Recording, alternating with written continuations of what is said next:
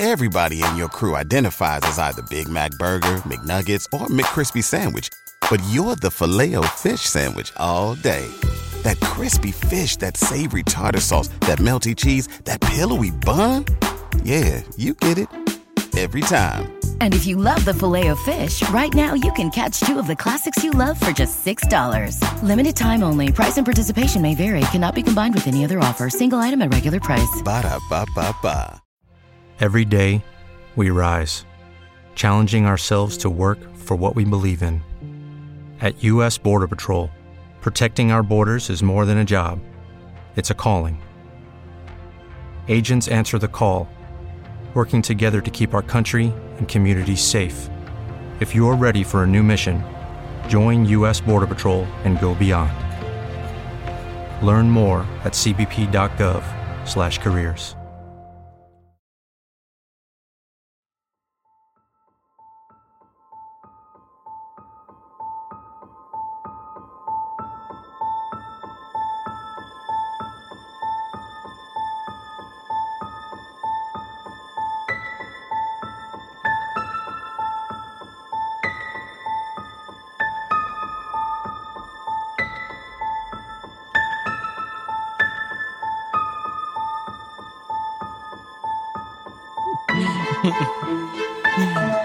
Hey, welcome back to This One's a Doozy. I'm Kevin, And I'm Hailey. and we talk about stories of mystery, true crime, and folklore of the unusual, unsettling, and oftentimes unsavory goings on of our world today, yesterday, and tomorrow.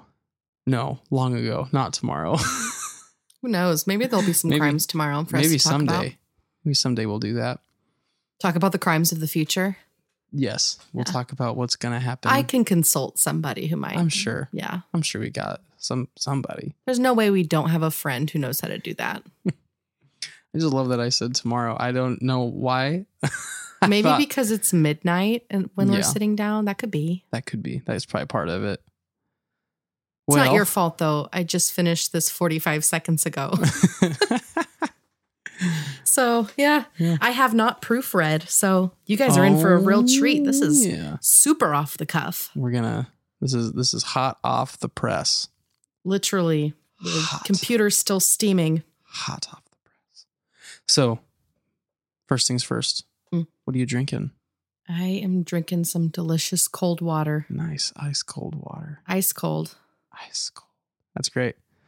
I'm drinking some blueberry tea because our house is freezing right now. I'm really cold. I normally have a blanket wrapped around me, but I forgot to grab one. Oh, that's too bad. Just kidding. I'll get it for you. Thank you. Just staring at you with the face, like, please. So yeah, that's what I'm drinking because it's freezing in here. And now you have your nice warm. I do. I'm so happy. All right, my dear. Do you have a feel good fact for us today? Of course I do. Do you want to hear this it. week's feel good fact? Yeah, I'm really excited about it. All right. So, some tarantulas keep frogs as pets. There's a species of tarantula called the Colombian lesser black tarantula that has been photographed with a tiny frog in its nest. and it's a win win win for everyone. The frog gets protection and food. The tarantula gets a guarantee of keeping its eggs safe since the little frog will eat like ants and little bugs that may try and take its eggs. And hmm. we get super cute video and photo footage of this event. So it's a win win win. Wow. And so it's more like a, you know, normal, what is it, symbiotic Yes, it's a symbiotic relationship. think. But I like Yeah. to think that they keep the little frogs as pets. Yeah, It's way cuter that way. that is pretty cute. I mean, some people probably go get all grossed out, but we think that's pretty cute. I think it's cute in pictures. I think in person I would like scramble the other way. Like Mm. I respect you, tarantula, but from far away. Yes, Through a, a screen. Yeah. So yeah, that's what I what That I had for the little feel good fact. Yeah, little Little friendships and unexpected places. yeah, the equivalent of what? What's that movie from when we were kids with like the? I want to say it was like a dog and a. Not narrowing it down. Most of the movies in the 90s were about a dog. Well, that's true, but like it was an odd animal and a dog, like a dog and a lion or a tiger or something like that. that Oh, was yeah. I forget what it's called, but there was something like that. That was an odd symbiotic relationship that everybody said, "Oh, that's really cute." Anyway, Yeah. Then there's also the classics, like the one, uh, Homeward Bound. yeah, Homeward Bound, or the one where they don't actually talk, but Milo and Otis. Milo and Otis. Yeah, that's you knew right where I was going with that. Of course I did. All right, well, take us away, my love. Okay. Well, after two weeks on Skinwalker Ranch, I decided that this week it would probably be in everybody's best interest, mostly my own, to not do like something spooky ooky, to not do something with like a crazy timeline. Um, so I thought that that's what I was picking. and this one does have like a linear timeline, but in order to tell it, I've got to do a few like gymnastics tricks and like Mhm. a skateboard trick and then like a quick little scooter trick It's good. to get through everything. So Parkour. hardcore Gotta- parkour. Got to parkour through this, this story. one is bonkers in a different way. Okay.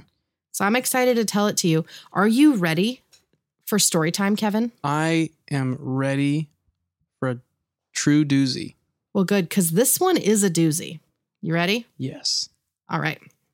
so on April 17th, 2006, the day after Easter Sunday, a man named Andrew Stock pulled up to start the day with his parents, Wayne and Sharmon Stock, at their farmhouse just outside of the small town of Murdock, Nebraska. Hmm. Andrew and Wayne were partners running their family farming business, the Stock Hay Company. When Andrew arrived to start another day, he was surprised to find that his parents' farm, which was usually bustling and busy with Wayne and others working through the morning chores, or with customers for Sharmon's cake decorating business that she operated out of her home, was seemingly empty. Hmm.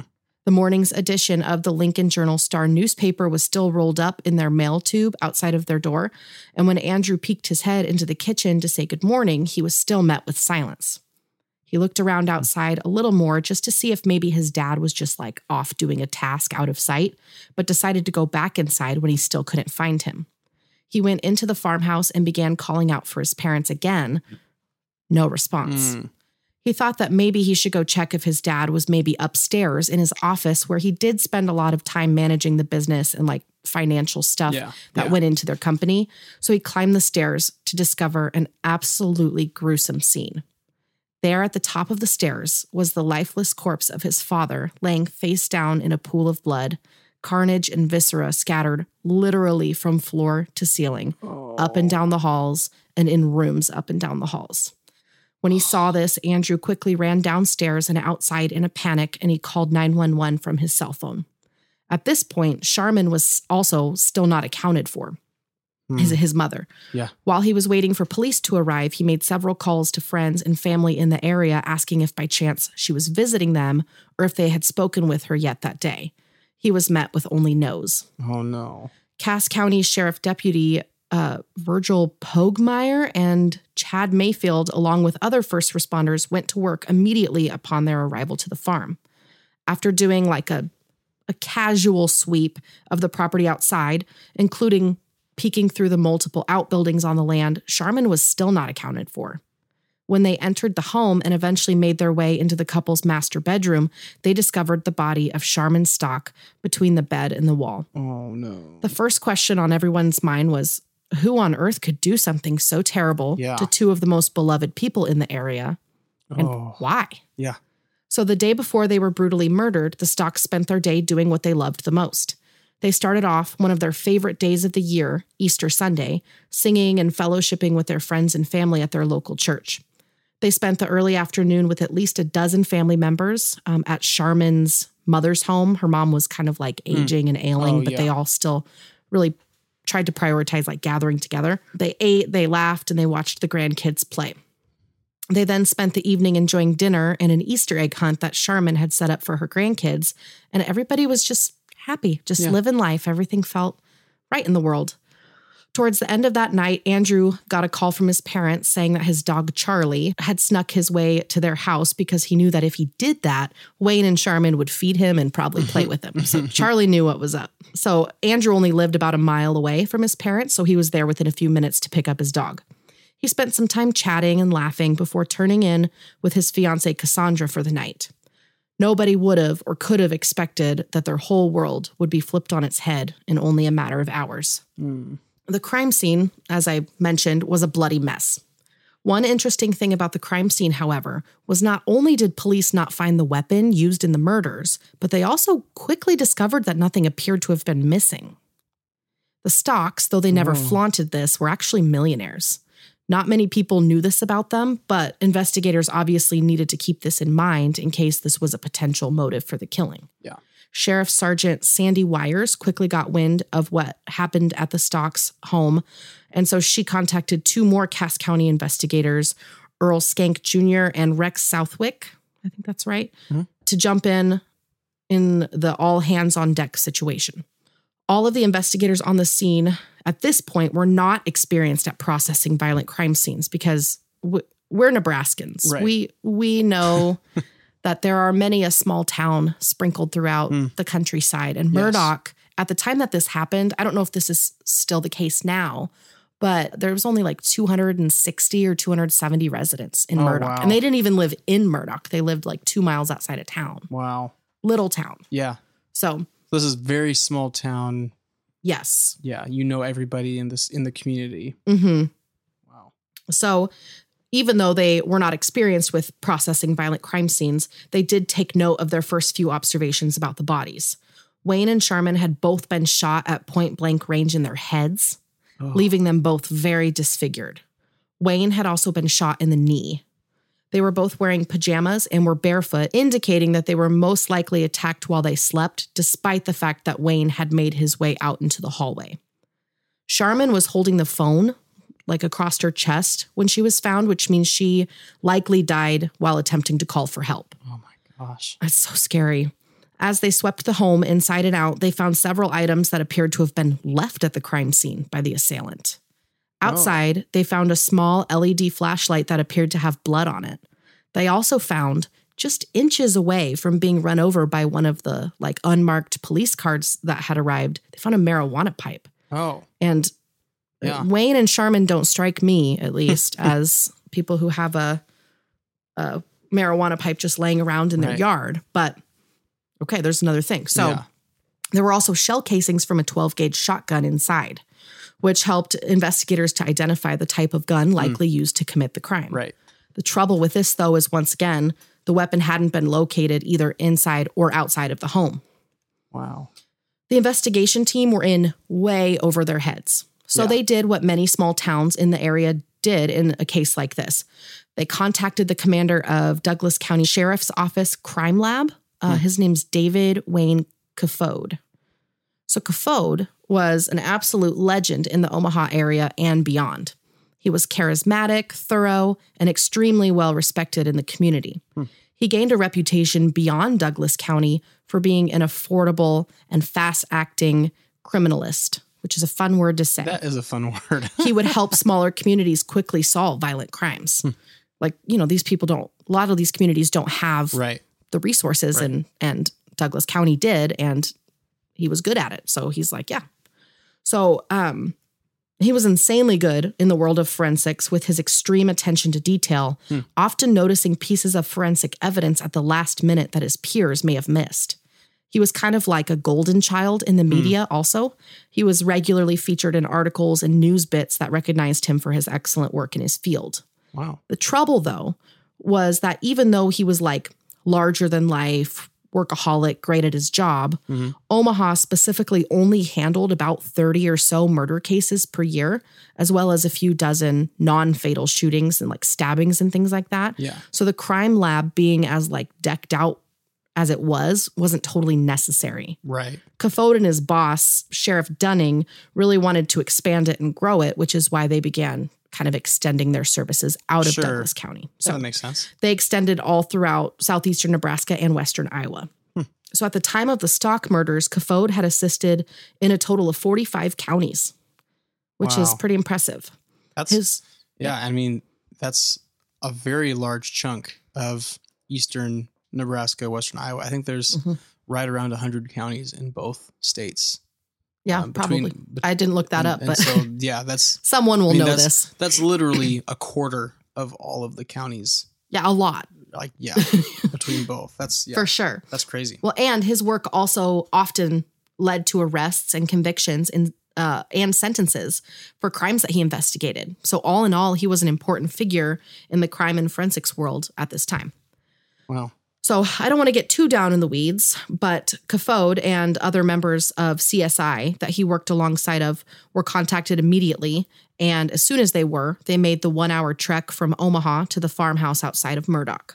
Hmm. By the time they arrived on the scene, as is the case in many stories of murders in a small town, the crime scene was kind of a circus. People had hmm. been in and out of the scene, which can complicate and contaminate an oh, investigation yeah. pretty fast. So Kofoed and his team got to work right away. Kofoed was immediately annoyed because it was obvious from the get go that this was not handled well. It was obvious that many investigators and people on the scene had walked through without wearing any like protective gear Oh. to keep like, you know, their Yeah. fingerprints off of things Right. and their footprints off of things and that sort of stuff. So he quickly took charge of the situation and he kind of became like the go to for any coroners or authorized personnel to go through mm-hmm. before entering the crime scene. Smart. Hundreds of photos were taken and videos were taken inside and outside of the home, and they brought in a blood spatter analyst and other forensics experts to search high and low hmm. and to catalog the evidence so that it could be processed. One of the first major breaks in this part of the investigation came quickly. The blood spatter analyst noticed that the blood spray onto one of the walls was indicative that there wasn't just one assailant in these murders, but two. Mm. So when Wayne was shot and blood sprayed onto the walls, a person was standing in the line of the spray, creating what they called a blood shadow on the wall, Oh, weird. Oh. which is horrifying, obviously. But can we talk about how metal blood shadow sounds? if we ever start a metal band, band can we name, name it yeah. Blood Shadow? it's not funny, but like creepy. that is crazy. They could see like Yeah. the outline yeah. because the blood like blasted over another person. someone is, yeah, Mhm. standing there. So, yeah, crazy. So, outside of the house, investigators discovered that a window screen had been removed and placed onto the side of the house. And that window, which led to the laundry room, was partially opened, while all of the other windows had been closed, which means that that's That's how they got out. that's how they got out. I'm sorry, Yeah. I'm like stuttering. So Cass County officials initially disagreed that that was the point of entry because the front door was found open. They believed that whoever did this had to have somewhat knew yeah. the stocks in some way. Right. Um, I've sort of pointed it out a little bit, but the stocks are like super beloved in their town. Yeah. Everybody knows So them a lot of them. people, right. But with that, they believed that somebody who knew the stocks just walked in in a fit of rage and shot them in their home and left. The reason that they thought this was because nothing had been taken from the home Right. and it just felt personal and not Yeah. random especially just the the nature of it being so gruesome and Yeah. it being like in such close quarters like how would they get in Yeah. if it wasn't somebody who knew them that sort of thing they couldn't think of any other possible motives but since the window screen really was the only thing out of place on the whole property, CSI believed that the killers entered through the laundry room window and then likely left through the front, front door. Kofoed basically decided at this point to kick everybody else out to do his thing, meticulously combing over every square inch of the scene, looking for any possible bit of forensic evidence that he could find.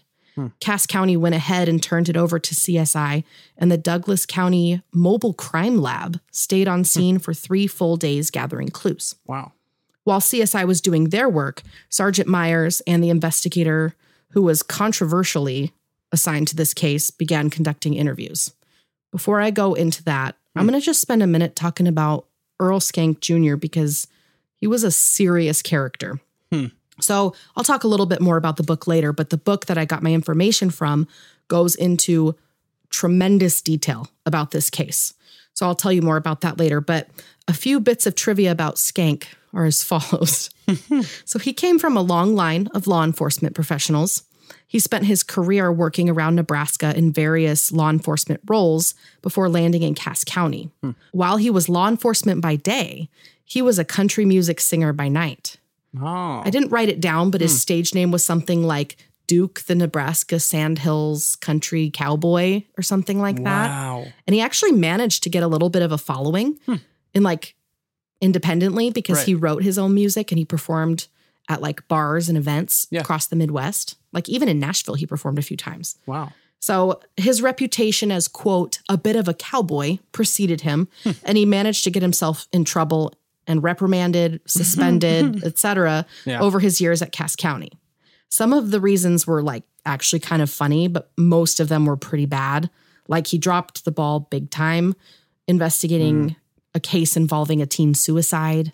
He was known to sort of like go rogue and conduct his own investigations and like come to conclusions on things without consulting anybody else. Oh wow. He would often show up to work in a white cowboy hat and a big gold belt buckle. There was a time where he had worked as a wrestling coach at a high school in Cass County. He resigned from that job though, because it was discovered that he left a note for either one of his students or like another wrestling coach uh-huh. peer Yeah. to find because he thought this person was stealing food out of the fridge.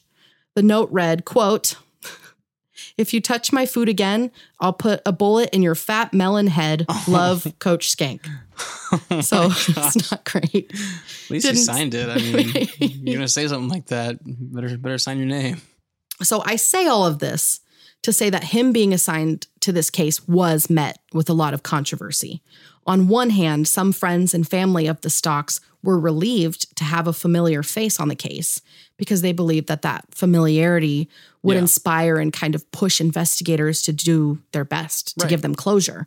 But then on the other hand, a lot of people just didn't trust him, which Right. also makes sense Right. they didn't know like he's kind of a loose cannon and the integrity of it i suppose came into question a little bit too He literally sounds like a couple of TV characters that I could. he sounds like he's made up Yeah.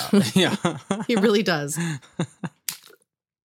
so shortly into interviews one name kept coming up as a person who may have a motive to harm the stocks matt livers their 28 year old nephew so, in the hmm. few years leading up to the murder, Livers had been living with Wayne's elderly and widowed mother, Lorene Stock, in a home just up the road. This home had been in the family for a long time, and Livers was convinced that he was the right person to inherit the home once Lorene had passed. Wayne and Sharmon disagreed, though. They believed that Livers was kind of like a freeloader who was taking advantage of Lorene hmm. and eventually convinced Lorene to kick him out of the house. Oh. Livers was actually there for Easter celebrations the day before the murders, so siblings of Sharmon wondered if maybe Livers got into an argument with one or both of the stocks at the party and then returned later that night and killed them in his fury. Family also believed that in addition to intellectual challenges that he had, that they some of them believed that he was using drugs. Yeah. Uh, they didn't have any actual proof of this, but this definitely piqued the interest of Myers, who remembered the marijuana pipe they found Right. in the driveway. Right. So, all of this information was gathered on the first night of interviews. Myers thanked the family for their time and for their help, and they called it a day. Skank, however, was not done. Hmm. He took it upon himself, along with a Nebraska State Patrol officer named Bill Lambert, to keep the investigation going. He got Matt Liver's contact information from Matt's mother and asked if he would be able to answer a few questions. Livers agreed, and soon he was picked up by an unmarked police car by Skank and Lambert. They decided not to go too hard with the questioning initially, but they noted that Livers didn't seem to be very bothered by what was going on, despite claiming that the murders had made him feel scared and sad. Hmm. Livers was adamant that he never got into seriously heated arguments with his aunt and uncle, but said that two of his cousins might have, Nick and Will Sampson. Hmm. They asked him for a DNA sample, to which he agreed, and then they sent him on his way. They still didn't have much, but they were trying. Right. Within a few days of the killings, an unexpected tip came in. A couple who delivered newspapers in the area claimed to have seen a vehicle that they didn't recognize, parked about a mile from the stock residence at a cemetery around 3:45 in the morning. Oh. They said it didn't appear that anyone was in the vehicle, but as soon as they pulled away, the couple was stunned when a pair of headlights came flying at them from behind. They braced for impact when suddenly the car floored it, speeding past them over the center line. It was the same vehicle they'd seen at the cemetery. Oh. The couple only saw a short glimpse of the driver's face before the car disappeared out of sight. During their interviews, they said they, they were able to basically give a brief description Yeah. of what the car looked like. Pretty vague. Sure. They also recalled that when they had pulled up to the Stocks house to do their delivery of the newspaper, that they saw a light on upstairs when they dropped the paper off around 4 a.m., which they'd never seen before Eesh. at their house. Their lights were always off. Yeah. So the hunt was on for the mystery car. Right. While that was going on, investigators made connections with people who knew Livers and began asking them some questions as well. Hmm. It turns out Livers had recently lost his job, getting fired for kicking a hole in a door during a moment of frustration. Digging a little further, Livers had only worked at his most recent place of employment for four months, and during that time, he'd been reprimanded several times for being combative, having an explosive temper, and failing to complete tasks. The day of the Stock's funeral was a very sad day for the Murdock community. More than a thousand people came to pay their respects, to reminisce on their happy times with Wayne and Sharmon, and to try and kind of grieve and puzzle together over how this could have happened to Yeah. such great people. People came from all over the country. Yeah. They like had undercover security, and this was a big deal. Yeah. So, meanwhile, investigators Skank and Lambert were pretty focused on Livers as the prime suspect at the moment. On day eight of the investigation, Livers agreed to be questioned again, but this time they brought him to the Cass County location where they'd conduct a more formal interrogation. Mm-hmm. This time around, the team was not taking it easy on Livers at all. They began with a polygraph and they moved into a more distressing approach. Hmm. Towards the end of 11 hours of questioning, they told him that he failed his polygraph and then began just like ripping into him, hmm. saying things like, You're in the frying pan now, and like cursing at him and cutting him down. They even said to him that due to the nature of the crime, it wouldn't be shocking if the death penalty was on the table, especially if the murderer gets caught not cooperating. Eventually, Livers felt backed into a corner enough that he confessed. He said that he had done it, that he killed Wayne and Sharmon. They pressed him further because they knew that a second person was involved. Yeah. They said polygraphs don't lie, which I'm going to hold my opinion on that for the time being. But, anyways, the three investigators kept grilling him until he finally cracked and told them that his cousin Nick had helped him, but his other cousin Will had nothing to do with it. Liver said they took Will's car and he gave them a sort of play by play on what happened on the night of the murders. And with that, he and Nick were arrested and tossed into the Cass County jail. Hmm. Both Sampson and Livers tried multiple times to reclaim their innocence and like recant the confession. Yeah. With Livers saying that he felt pressured to confess Right. and scared. And so he just did. Yeah. But things just kept moving forward. yeah. So officers were thrilled to call many of the relatives of the Stocks to tell them that they got a confession from Livers. They filled them in on what he had told them, and that was that. Oh man. So, you know how I told you how they were trying to locate a potential getaway car? They gave a vague description and all of that. So, uh, Nick's brother, Will, was contacted and said he wouldn't mind having his car searched and like ruled out. Yeah. So he naively agreed to that, and his car was sent from Lincoln to Omaha, where it was discovered that Sampson had had his car professionally cleaned the day after the murders. He did work in construction though. And so it wasn't odd for him to do that somewhat like regularly, mm-hmm. but this still felt important enough for investigators to follow up on. Right. They tested the car with like a chemical to check for blood and gunpowder residue, uh, but ini- initially the results came up inconclusive. They showed that the car was positive for iron, but it didn't necessarily mean it was from iron and blood. So they put it in an impound lot until it could be kind of further tested. Yeah. So I'm going to hop around a little bit, but it's all going to tie together in a neat bow. Okay. So the first hearing for Matt and Nick was quick and to the point. Neither of the men could afford private defense, so they were both appointed defense attorneys, and both were denied bail. At this point in the story, Cass County officials were beginning to feel frustrated and desperate because even though they'd made an arrest, they had absolutely no solid evidence tying Yeah. either of these two to the crime. They even had people come forward and say that they could offer an alibi, but they ignored it wow. But What? because they they had a confession, so they pressed on. And they also, at the same time, were pressuring Kofoed and his crew to keep pushing harder on their end with like the forensic evidence. Right. And so that's when an incredible break in the case would come. Kofoed did another sweep of Will Sampson's car. The initial sweep, turns out, didn't search uh, everywhere in the car.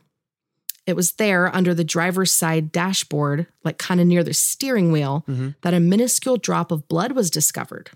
DNA testing would confirm that the blood in Sampson's car had belonged to Wayne Stock. Hmm. This was the smoking gun that they needed to corroborate Liver's confession tying Wow. him and Nick Sampson to the murder. Yeah. So, jumping back to the first few days of the investigation, Sergeant Myers had her best detective face on, I think, that day. She was like on it. so, she was doing a sweep through the Stock's kitchen when she noticed something out of place. It was like a gold men's ring. Upon examining the ring, it was very clear that it didn't belong to the Stocks. It had an inscription on the outside of the band that said, quote, love always Corey and Ryan. So, who are Corey and Ryan? Oh. Initially, they believed that Ryan may have been Matt Livers' friend, Ryan Paulding, but after searching Paulding's phone records, there was no indication at all that he had even been in contact with Livers anywhere near the time of the murders. Okay. Uh, so the ring probably didn't belong to him. Yeah. So the trail was going cold once again. But they didn't stop there. Kofoed handed off the responsibility of tracking down the origins of the ring to a woman named Christine, I think it's pronounced Gabig, who was a trace evidence expert, which is like a really cool job. Yeah. So she got to work. Upon examining the ring more closely, she discovered that on the inside of the ring was the jewelry manufacturer's trademark.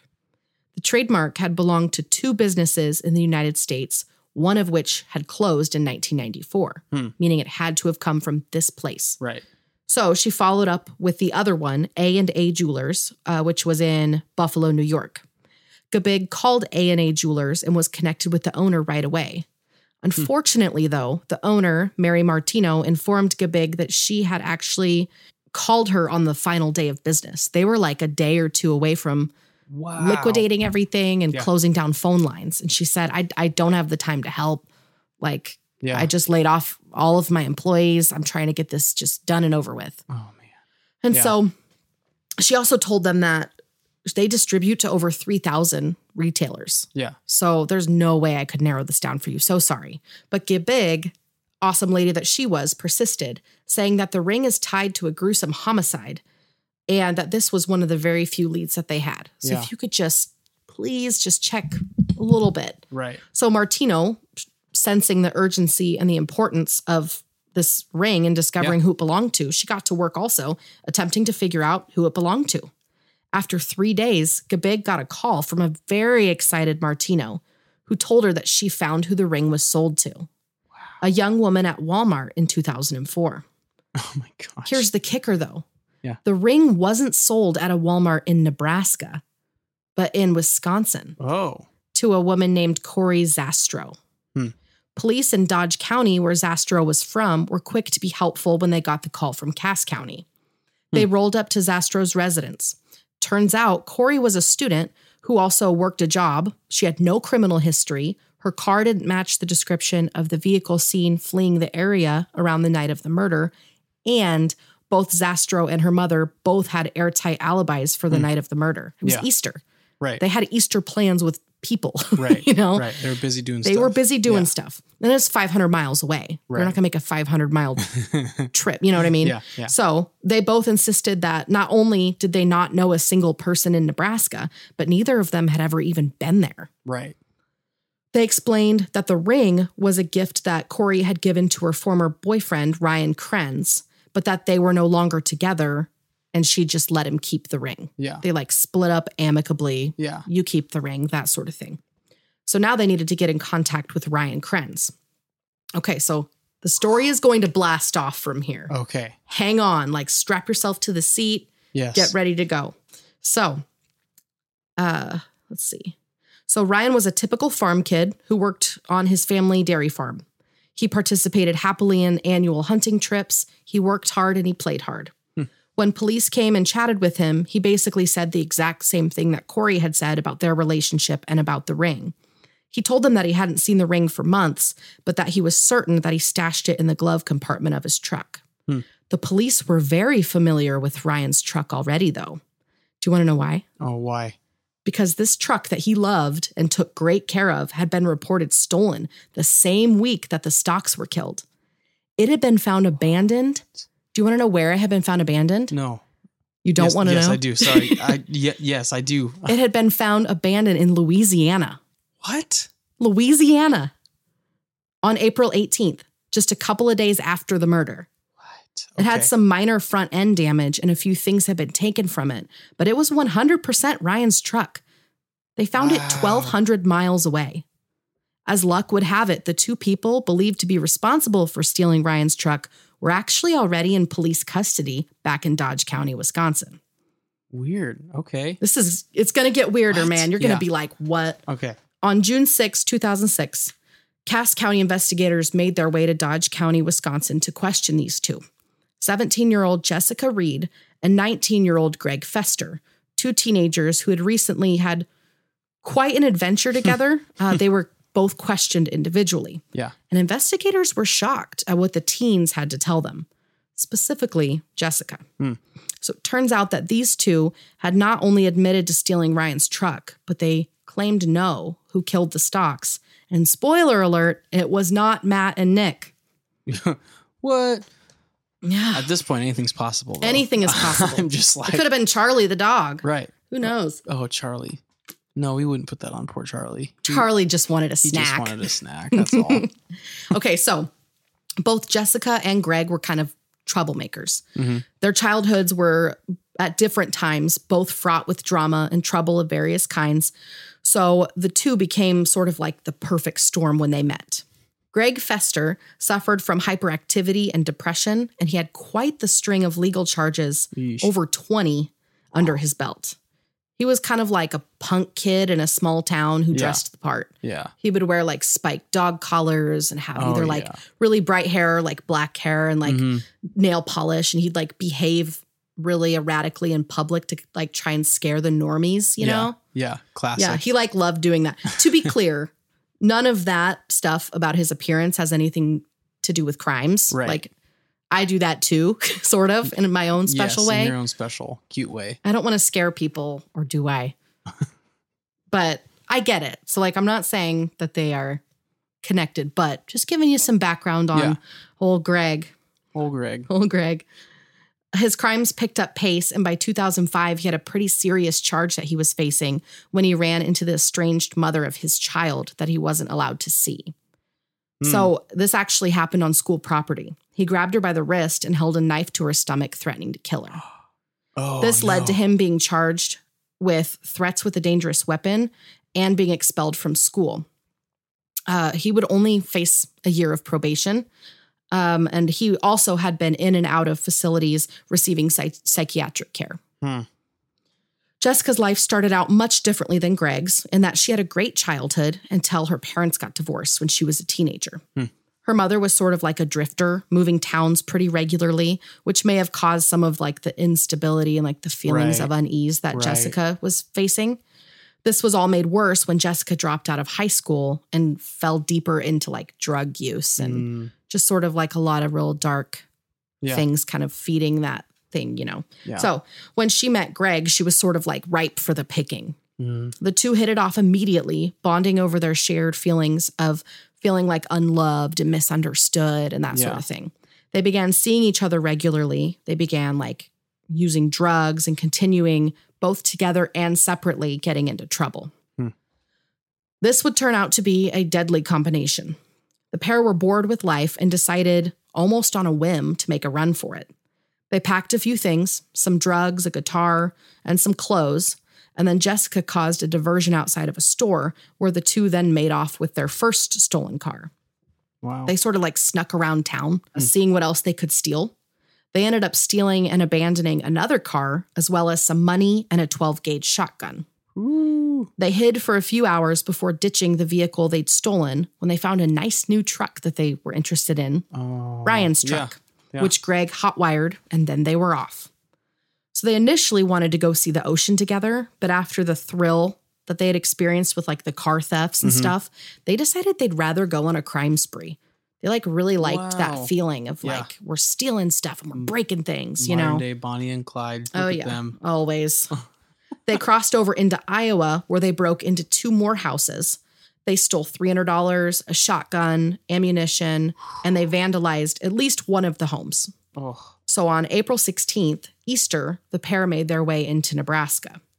When they made it into Nebraska, they noticed that the rural area that they had happened upon made it pretty hard to continue their spree. Hmm. Towns and homes were very far apart from each other. They began to get frustrated when Jessica suggested that they just pick the next next house that they see No. since they don't know where they are or how much longer they'll have to wait for a new place to hit if they skip the next house. Yeah. Greg, who was kind of like coming down from a high, disagreed, and this caused the two to kind of like go silent. Jessica had become bored and irritated, so she just started like casually digging around in the glove compartment of the truck. Mhm. She'd searched it earlier for money or anything valuable, but initially didn't see anything. But now that there wasn't much else to do, she kind of felt around and looked around a little more closely. And Yeah. that's when she saw the ring that Corey had given to Ryan. Wow. She put the man's ring on her tiny little thumb and moved on with her day. She kind of forgot about it. Yeah. And as it got later and later, Jessica reiterated her point. They just need to pick a place to rob and they just need to just go for it. So when they saw a white farmhouse surrounded by outbuildings and acres of land, pretty hmm. isolated, Yeah. and it appeared that nobody was home since all the lights were out and neither of them saw vehicles parked outside, they decided that would be the next place they would hit. Each of them grabbed a shotgun to bring with them in case of dogs or anything unexpected on the property, and they crept quietly towards the home. They looked for a way to get in and quickly found a window to a laundry room unlocked. Yeah, they opened it and climbed in and scanned their surroundings. They began like quietly rifling through the main floor of the home, and that's when Jessica dropped the ring at some point in the Mhm. kitchen. Right. They both froze when they heard the sound of somebody snoring upstairs, realizing that they weren't alone in the house. Right. Oh, Greg took the lead and, shotgun in hand, led Jessica to the second floor of the home where the master bedroom and the source of the snoring was. Greg pushed open the door to the bedroom and quickly flipped on the light, stirring Wayne awake immediately. oh my gosh. Why? Literally, I don't even know if these two know Oh. why they did this. It's so confusing to me. Yeah. So, as Wayne quickly stood up and began charging Greg, Jessica yelled at him to do something. That's when Greg fired the first shot at Wayne, which struck him in the knee, Mhm. blowing it out. But Wayne obviously knew the danger he and his wife were in, and he's probably like the adrenaline of it, you know. Right. So he continued to do what he could to wrestle the gun away from Greg, moving the struggle from the bedroom and into the hallway Yeah. where the second shot was fired. This time by Jessica and right into Wayne's face. Oh. Greg fired one more shot at Wayne's head to make sure that he was dead. This was the shot that would create that blood shadow on the Mhm. wall. Then they calmly walked back into the bedroom where they found a scared and terrorized Sharmon who was screaming and trying to make a call for help. Greg walked over to her, took aim, and shot her in the face. The next part is really upsetting, so a quick trigger warning. You might want to skip ahead 30 Hmm. seconds. So it didn't kill her right away. Oh no. She screamed, like her whole face was gone. Oh. She screamed out in pain.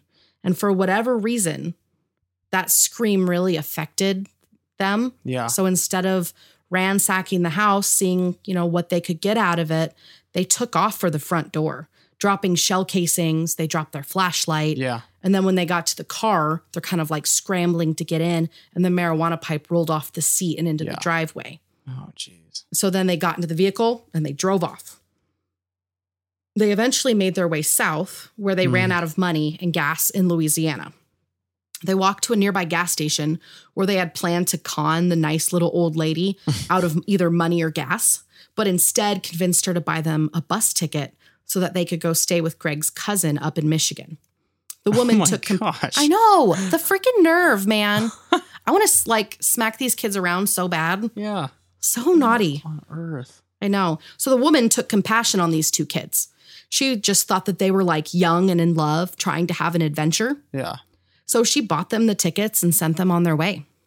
When they arrived in Michigan, they discovered that Greg's cousin didn't live there anymore. Oh my gosh, Greg. So they just kind of like rolled over and gave up. Jessica called her mom, who came and got them and brought them back to Wisconsin, where they were arrested for the theft of Ryan's truck and a few other charges. The Dodge County law enforcement team was unaware of the extent of the seriousness of their crime spree until the confession was made. Wow. Yeah. So Jessica literally was the one who told them all of this. Greg admitted to nothing besides some like theft and other smaller charges, Yeah. but he eventually relented and admitted that Jessica was telling the truth. Investigators discovered even more evidence against them when they discovered Jessica's diary. Oh. There were several concerning entries, but one in particular caught their attention.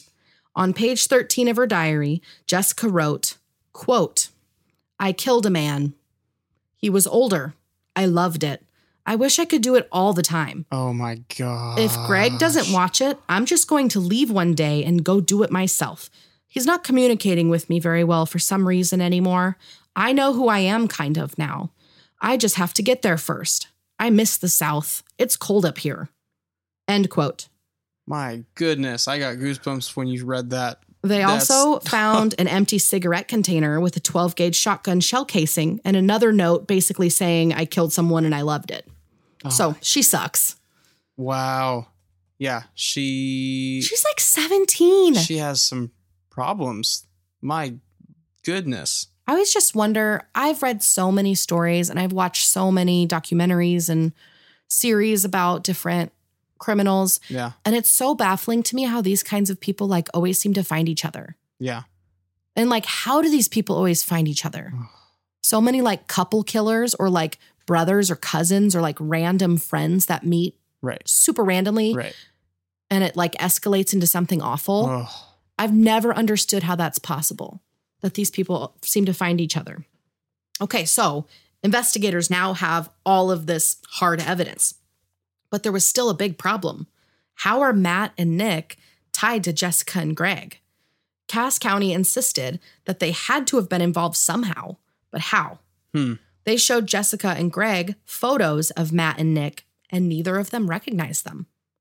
Eventually, it became glaringly obvious that Yeah. Matt and Nick were in no way involved in Wayne and Sharmon's murders. Hmm. An attorney representing Matt and Nick backed this up in court later on. Yeah. They reviewed the evidence that they had against Matt, and not only is it obvious on the recorded interrogations that he was coerced and almost like threatened into confessing, Right. but it was obvious that Matt's intellectual and mental impairments that he had and like elevated his desire to like comply and agree with Oh, whatever the officers were saying. Oh. I've I read through some of the transcripts of it and it's really upsetting. They're basically like, "So then you did this, right?" Oh, and Matt's like, "Yeah, yeah, it's just like making a murderer. it is. that it's completely yes." So the guy who wrote this book has talked a lot about coerced confessions. Yeah. It's really scary That is really scary. and really sad. Matt had an IQ of like 63. And he had some other like things that make you wonder like what other developmental things right. that he may have been struggling with. Right. And they totally took advantage of it. It's really gut wrenching. Mm. So he also had, I told you this before, but he tried to recant his confession, Right. but they ignored that. And I don't think that they recorded that he recanted. Mm. I may have missed that while I was reading, but Yeah. I don't think that they acknowledged that he recanted and that Nick also had said, no, Right. I didn't do this. Right. So not only that, but when they reviewed the stock's will, all of their possessions were to be split evenly amongst their three living children. Hmm. Matt's name wasn't mentioned anywhere, so he had no financial motive for killing Right. his aunt and uncle. Right. So Nick was initially released like almost right away, but Matt was still being held and he could have been facing the death penalty. Oh, geez. But eventually, thankfully, I'm not going to make you wait. They did release Matt. that's good. So in January of 2007, Jessica and Greg were each charged and tried for two counts of murder, to which they both pled guilty on each count. Yeah. Despite their best efforts to try and prove that they were remorseful in an attempt to gain a lighter sentence, the judge was pretty much completely unmoved and oh, sentenced yeah. each of them to two life sentences to be served consecutively. They tried to appeal, claiming that the sentences were too harsh, but the appeals were denied and the sentences stand. Yeah. So the book, Bloody Lies by John Fer- Ferak, I apologize if I'm saying that name wrong, is where I got my information this time around. So hmm. he was a journalist for the Omaha World Herald who'd been covering this case from the beginning. Yeah. He had this like nagging question even after Matt and Nick were released and after Jessica and Greg had been sentenced. How and why was Wayne Stock's blood found in Sampson's car Yeah. if these two weren't involved. Yeah, that is odd. Very strange. So once FBI got involved, following a hot and steamy tip that they'd been given, the truth would be revealed.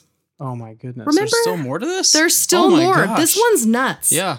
So remember how I said that Kofoed was known as like the golden child who was so good at his job because of his intense attention to detail?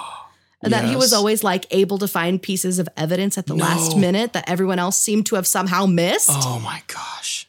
Yeah, mm. well, wouldn't you know it? Kofoed seemed to have been scheming with the stock case, Oh. trying to maintain his oh. quick crime scene processing rate and his glowing reviews from neighboring counties that he offered his services to.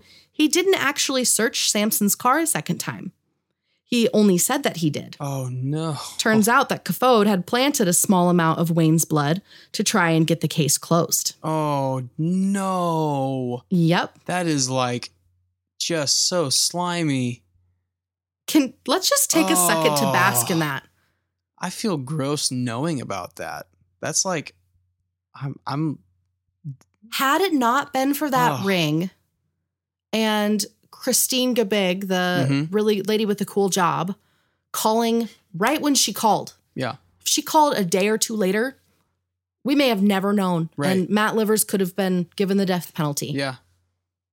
Isn't that Oh nuts? He could have totally gotten away with this. Yeah. So anyway, in 2010, Kofoed was sentenced to 20 months to four years in prison on charges of falsifying evidence, serving only a year and a half. Oh jeez. Yeah. Yeah. He maintains his innocence to this day. He said, I did not plant any evidence. There's also other people who have uh, espoused, perhaps, Yeah. that there are other cases that he may have tampered with. Right. His integrity, either way, has been called into question if any of his stuff was legitimate or Right. not. Who knows? Right. Was it something that he was really good at? And this one case just he really got hung up on. So he did the wrong thing?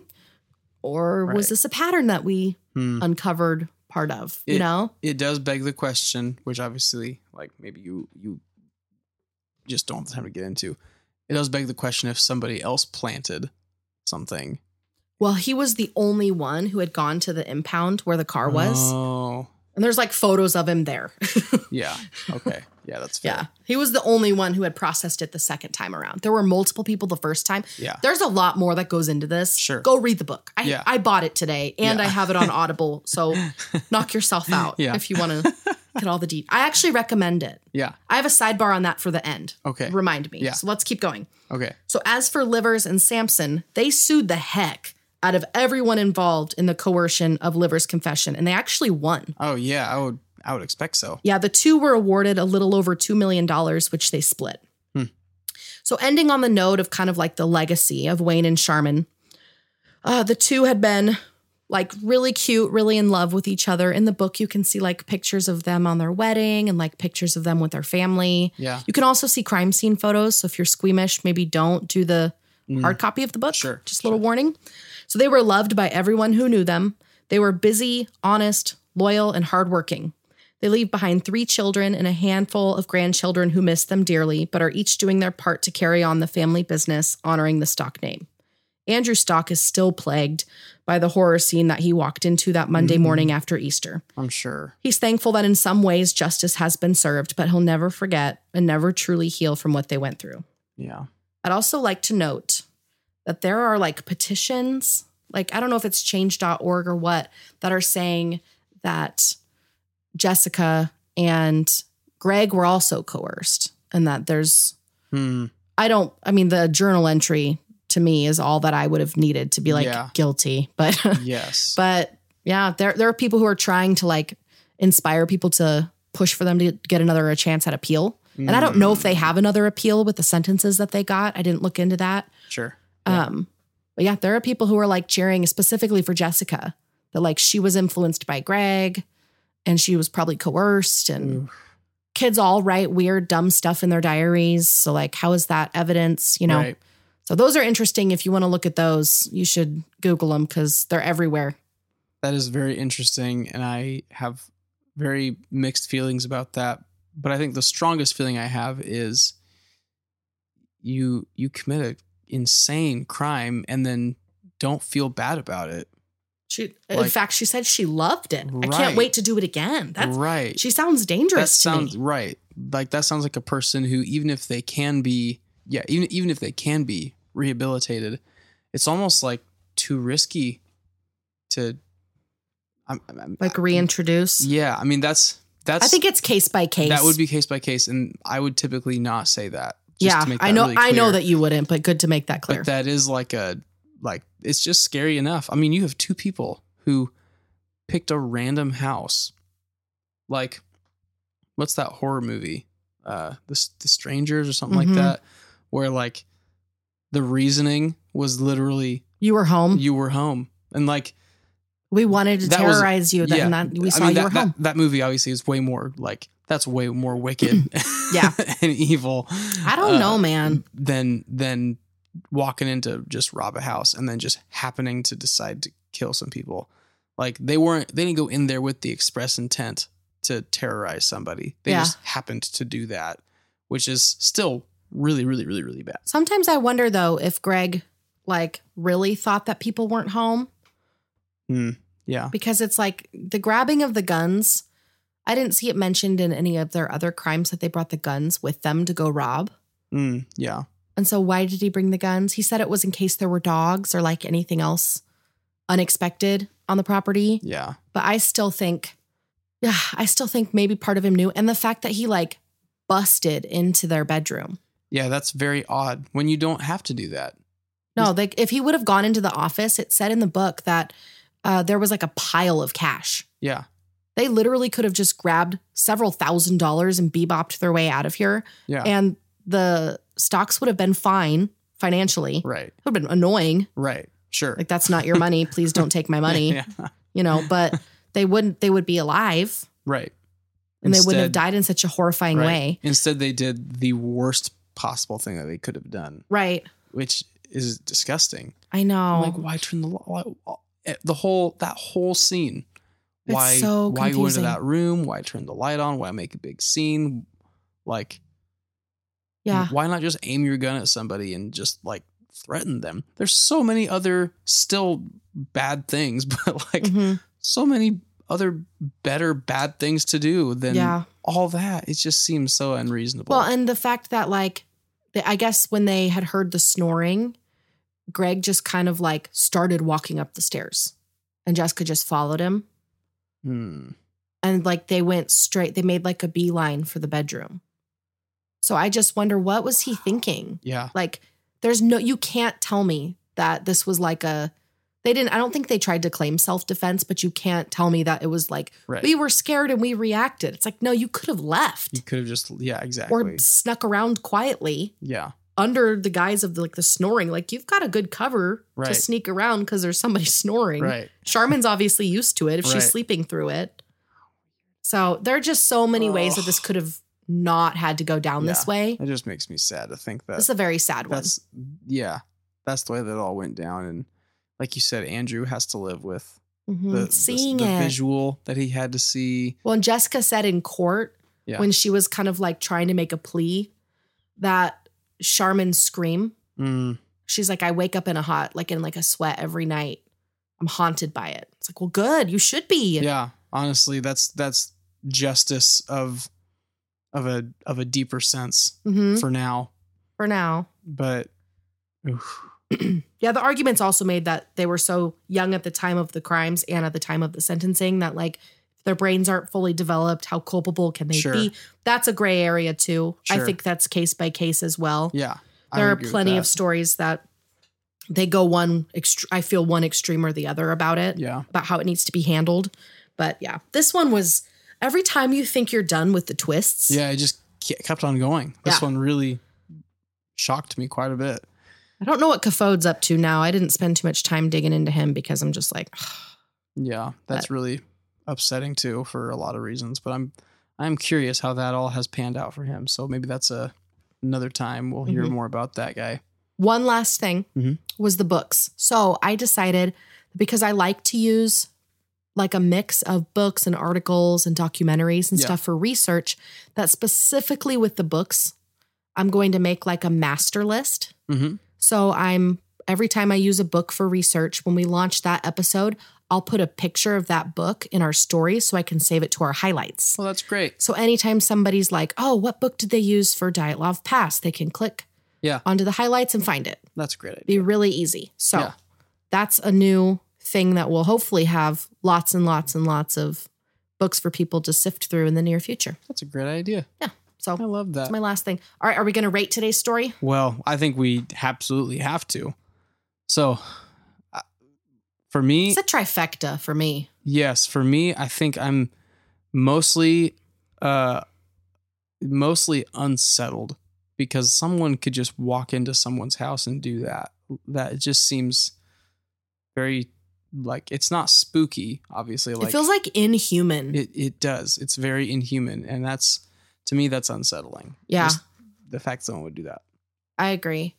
I feel like the uh, the events of the night were very unsavory. Yes. I am unsettled at that fact. And it is also so unusual, It is. especially in that small of a town, It is. Well, everybody to have that kind that, of a crime happen. yeah, it's a, an excessively like vicious crime, Mm-hmm. and everybody assumes that it had to have been somebody that knew them just Right. because of their status in the community and where they Mhm. were and all that, and it was absolutely not. And that's that, that's I feel like that's almost scarier. yeah, yeah, that it can just happen. Like it's unjust for somebody to like seek revenge and kill you. yeah, There's a lot of injustice in that. Uh most of the time. I'm just gonna mumble that one. Most of the time. Hmm. But case by case. No, I, I'm in seriousness though. yeah, yeah, That's not cool. But I think there's something uniquely scary about it being random. yeah. So Totally uncontrollable, totally unpredictable. Yeah, right. that's that is really scary. Well, for our listeners, thank you for listening to the unusual, unsettling, and unsavory story today. And you can let us know in the Instagram comments, Facebook comments, wherever. how do you rate this one? Is this one unusual, unsettling, or unsavory to you, or a mixture, or however you would describe it? Because this one uh, is definitely all over the place. Very twisty. Very twisty. Also very turny. If you enjoyed this episode, we would love if you would leave a five star review. And uh, if you would also subscribe so you don't miss another episode as well. And uh, you can follow us on all of our social media platforms at This One Is a Doozy. And then on Facebook, This One's a Doozy Podcast. And if you would, uh, please email us at This One Is a Doozy at gmail.com with your personal stories, with suggestions. Uh, On that note, yeah. this story, the stock murder, because we're from Nebraska, Murdock's not far away from us. Mhm. Uh, a lot of people actually recommended this one. Oh, that, is that how you found out about it? I already knew this one. Okay. There were at least five or six that Wow. recommended that I do this story. So thanks to everybody who Yeah. sent us messages on that. I appreciate that. That's really cool. I totally fell down the rabbit hole reading about this one. Yeah. Well, and it's just so close that it Yeah. it, it was It was time to do extremely interesting for us. home state sort of thing. Yeah. Yeah. Wow. Well, with that, thank you so much for listening. We will see you next week for another doozy. Bye.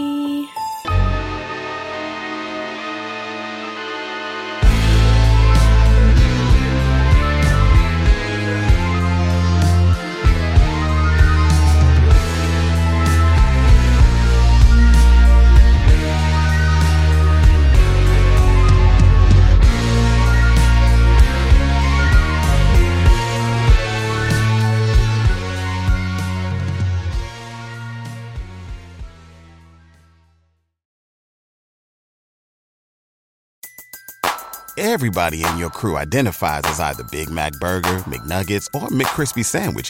But you're the filet fish Sandwich all day. That crispy fish, that savory tartar sauce, that melty cheese, that pillowy bun. Yeah, you get it.